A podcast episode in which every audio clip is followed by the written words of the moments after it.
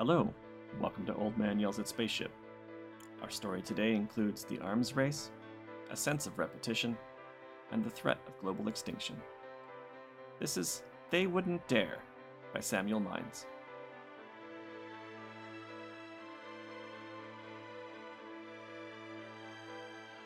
Dr. John Bartok replaced the test tube carefully in its rack with fingers that shook a little. His pleasant, plump cheeked face had the blank look of a man who has had too great a shock to assimilate, so that for the moment he feels nothing. He got to his feet. Absently, he ran stained, spatulate tipped fingers through his thinning blond hair and groped for a cigarette. The liquid in the test tube caught a pinpoint of light from the fluorescence, and thin fumes escaped upwards from its surface. Dr. Bartok shuddered slightly and turned toward the broad plate glass window that spread clear across the front of the chrome and enamel lab. Behind him, the swinging door squeaked. A hearty voice boomed greeting. Well, John! Dr. Goodwin, head of the Nelson Foundation, thought it part of his duties to boom heartily. He was a plump man in morning coat and striped trousers, with the inevitable pince nez on a black ribbon. He was a greeter, a hand pumper, a speech maker, and a born politician. He was also a surprisingly able physicist. His work on gamma and beta particles, publicized by his own skilled hand, had won him the directorship of the Nelson Foundation. He gave his men a free hand in their research, but he thought it his right to snoop into their work at all times, so that few of them had any illusion of freedom. John Bartok did not turn. I've got it, Dr. Goodwin, he said, and continued to look out the window. The manicured lawns of the Nelson Foundation were a well ordered green in the spring sunshine. A marble wing of the building rose to his right. Through the slits of partly drawn blinds, he could see laboratory workers at their jobs. Below, a girl assistant walked briskly along one of the curving paths that wound through the flower beds, her white stockings and shoes twinkling under the crisp blue of her cape. Got it? You've got it? Goodwin repeated. Bartok turned and placed his back to the window, releasing his grasp on the sanity of sun and grass. The new weapon, he said flatly. The final, the irresistible weapon. The thing we've been searching for ever since the stalemate of the atom bomb. Excitement flamed in Goodwin's round face. His color mounted. Where? What is it? he demanded. I'll phone General Macomber. Bartok jerked his cigarette toward the test tube which still gave off faint white fumes. This? Goodwin stared at it, fascinated. It's. It's the deadliest thing a man's imagination could ever hope to conceive, Bartok said flatly. He was not boasting. He was stating a simple fact. Beside it, the atom bomb is like a child's pea shooter. Goodwin edged back instinctively. Oh, it's harmless enough by itself, Bartok said. It's a catalyst add it to something else, and he drew a deep breath. Remember the scare the atom bomb threw into the world, and the menace of radioactive dust, and germ warfare? Remember people talking about the end of the human race as though it were just around the corner? He nodded gloomily at the test tube. Well, there it is, the real thing, if that stuff ever gets loose. The uneasiness had fled Goodwin's face. His jowls were alight with excitement. He seized Bartok's hand, pumping it like a drive shaft. Congratulations, he beamed. This puts us at the top of the heap again. It'll mean a lot to the Nelson Foundation, John, and to you. I've got to call the War Department. On his way to the door, he stopped, turned back. By the way, he asked, what is it you add that stuff to, to make it the potent weapon? Bartok shifted his eyes and looked unhappy. I'd rather not say, he muttered. Not till I think this out a little more. Think what out? I'm afraid of that stuff, Bartok said reluctantly. It's it's far more dangerous. Well, sir, this time it's not just scare talk. It really could mean the end of man. The end of the world. Nonsense, Goodwin said. That's not for you to judge, John. We've got to turn it over to the War Department. It will make us the strongest nation on Earth, give us control. Just the threat of having it will be enough. We won't have to use it. Bartok gave him a cynical glance and said nothing. Look, Goodwin's plump finger pointed to a newspaper lying open on a lab bench. Headlines flared. Atomic weapons not to be used. Reprisals feared. Top ranking military men believe atomic weapons will not be used in future wars because belligerents will fear reprisals, it was revealed today by a confidential source close to high officials in the War Department. The one way to victory and the best hope of avoiding war is to maintain the nation's war machine in a state of immediate readiness. You see, Goodwin said, anything as terrible as you say this is could never be used. Just having it, and letting other nations know we have it, is insurance against anybody jumping on us. Keep them scared to death. He beamed upon the silent Bartok. I'll call General Macomber to come down at once. The swinging door squealed and flapped behind his confident exit. Dr. John Bartok took his cigarette and himself into the chair in front of the lab table and slumped down to stare at the gently fuming test tube. He was tired, and he was confused. He was a little afraid of the responsibility thrust so suddenly upon him. There was no simple decision to be made here.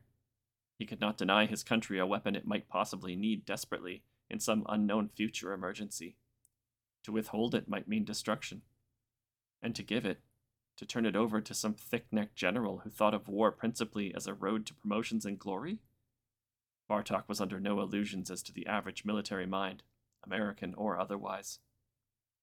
Yet he shrank from the thought of making so great a decision himself, of bucking the Foundation and the War Department by himself. Perhaps Goodwin was right. The weapon need never be used.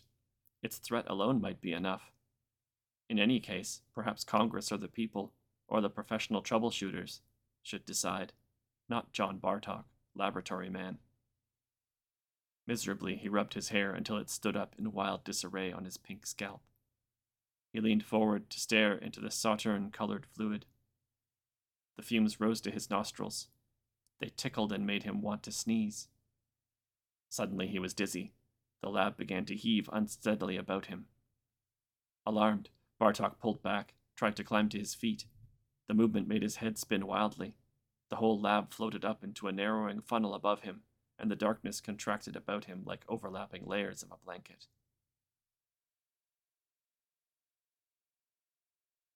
After a long time, there was light. He opened heavy lids to see a red glow of sun. Somewhere there was a guttural, familiar chanting. The smell of woodland was in his nostrils. Under him, the foam rubber cushion had grown suddenly hard and uncomfortable. His vision cleared, and amazement froze him. He was squatted on a ledge in the face of a rough cliff like slope. Before him, a red sunset blazed over a wild, jungle thick forest.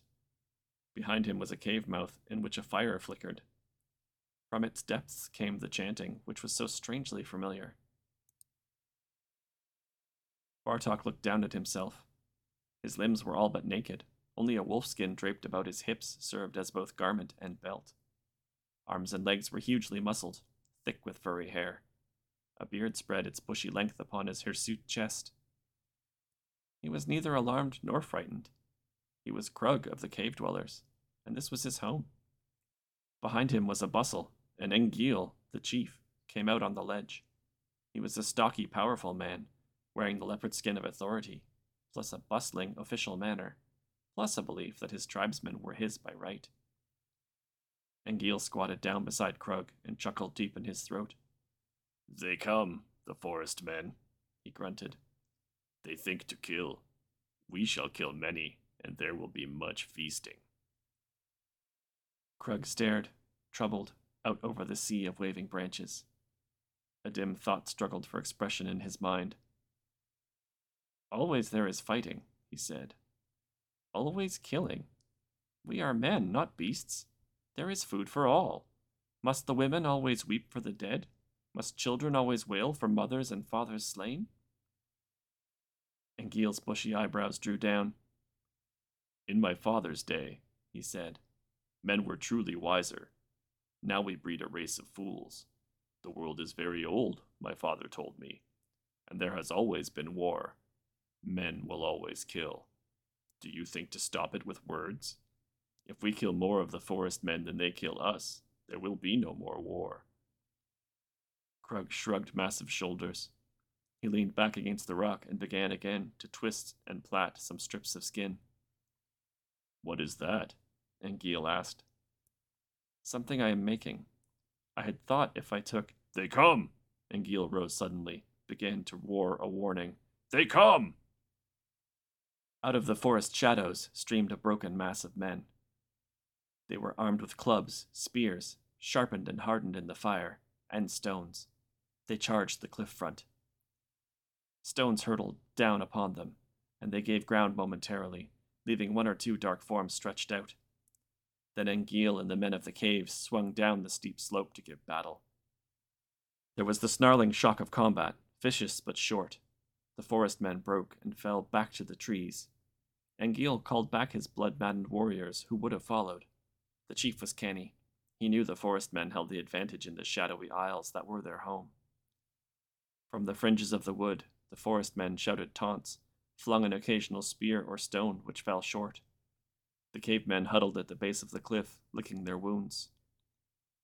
Up above, Krug worked busily at his plaiting. Anguille climbed to his ledge. This is bad, said the chief. They keep us from hunting, even from water, if they stay. They will not stay, Krug said. He stood up. In his hand he held the cup-like piece between them. Krug searched about until he found a round stone about the size of his fist. He placed it in the leather cup. As Anguille watched, hairy mouth agape, Krug began to swing the loaded contraption around his head. Faster and faster it went, until it whistled through the air and dissolved into a blur. Then he let one of the thongs slip from his fingers. Sheer luck played its part that day, as it so often does. Had the stone fallen harmlessly, the effect would have been lost. But the astonished caveman saw the missile scream through the air with a force that no hand thrown rock could match. Out, out it arced, far beyond any man's throwing distance. A forest man, staring, slack jawed, was slow to duck. The stone took him full in the face with sodden crunch. There was a horrid, strangled scream. He tossed wide his huge arms and fell dead amidst his terror stricken fellows. With howls of dismay, the forest men fled into the shadows of the wood. Krug was a little astonished himself at the appalling success of his first attempt. But the effect upon Anguille was even more striking. Always the politician, he recovered swiftly. This is magic, he said. It makes us the most powerful tribe in the land. The forest men shall fear us, and the men of the marshes and the river tremble at our name. Shrewdly he added, There will be no more wars now, Krug. Your magic is too strong. None shall dare stand against us. Musing, he stroked his beard. Man is old, my father said, he muttered, and always there has been war. But now is an end to war, for with magic that kills at such a distance, war is too terrible. There will be no more wars. And looking down at him, Krug wrestled with the astonishing idea that by inventing a terrible weapon of war, he had made war impossible. The weapon was too terrible to use. So there was peace. The tribe hunted in the fringes of the forest and along the river bank, and others fled before their approach. There was peace for the space of a moon. Then a hunter came racing with the word that the forest men were coming. Coming? Anguille's bushy brows drew down in stupefied disbelief. They have forgotten so soon? They need another lesson? Confident, Krug stood upon the rocky shelf and waited, and alongside him stood a dozen warriors of the tribe, all armed with slings, all trained by him. Each carried smooth round stones in a pouch at his belt. They were the most terrible fighting force the world had yet seen. Shadows moved at the edge of the wood, broke free, and slid out into the sunlight.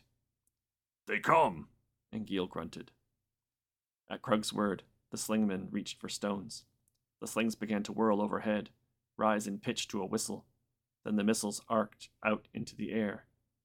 The cavemen and their women shouted as the stones flew. They heard the heavy thump as the projectiles landed, but there were no screams from the forest men.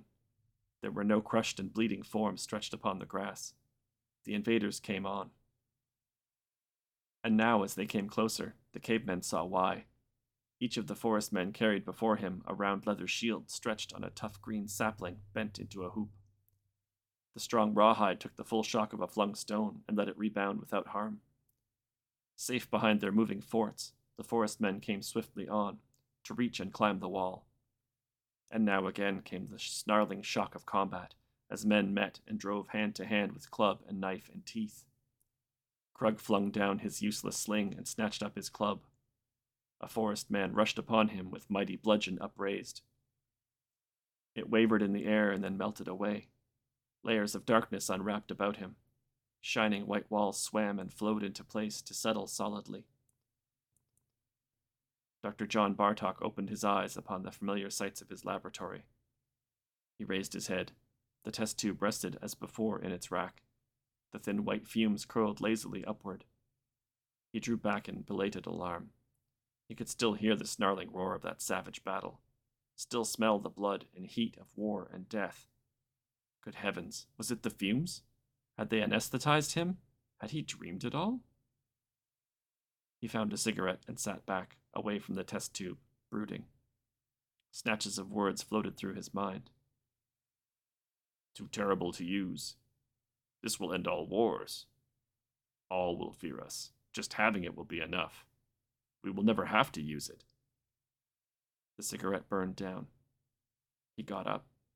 His face was pale and set. The swinging door squeaked, and Dr. Goodwin bustled in, face glowing with excitement. John, here's General Macomber. He came right down by helicopter when I told him. John, where is it? John, John, what are you doing? His usually controlled voice rose to a shriek. Dr. John Bartok turned from the sink. He shook the last few drops of water from the glass. I'm just rinsing out this test tube, he said.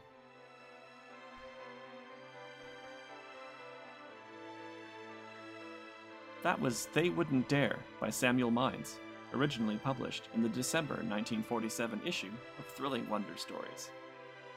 This has been Old Man Yells at Spaceship. The Old Man can be found on Tumblr, at Old Man Yells at Spaceship, and on Twitter, at OMYA Spaceship. Our theme song is The Universe Speaks by Arthur Vyncke. You can hear more at soundcloud.com slash arthurvost. We hope you enjoyed our story today. See you next time.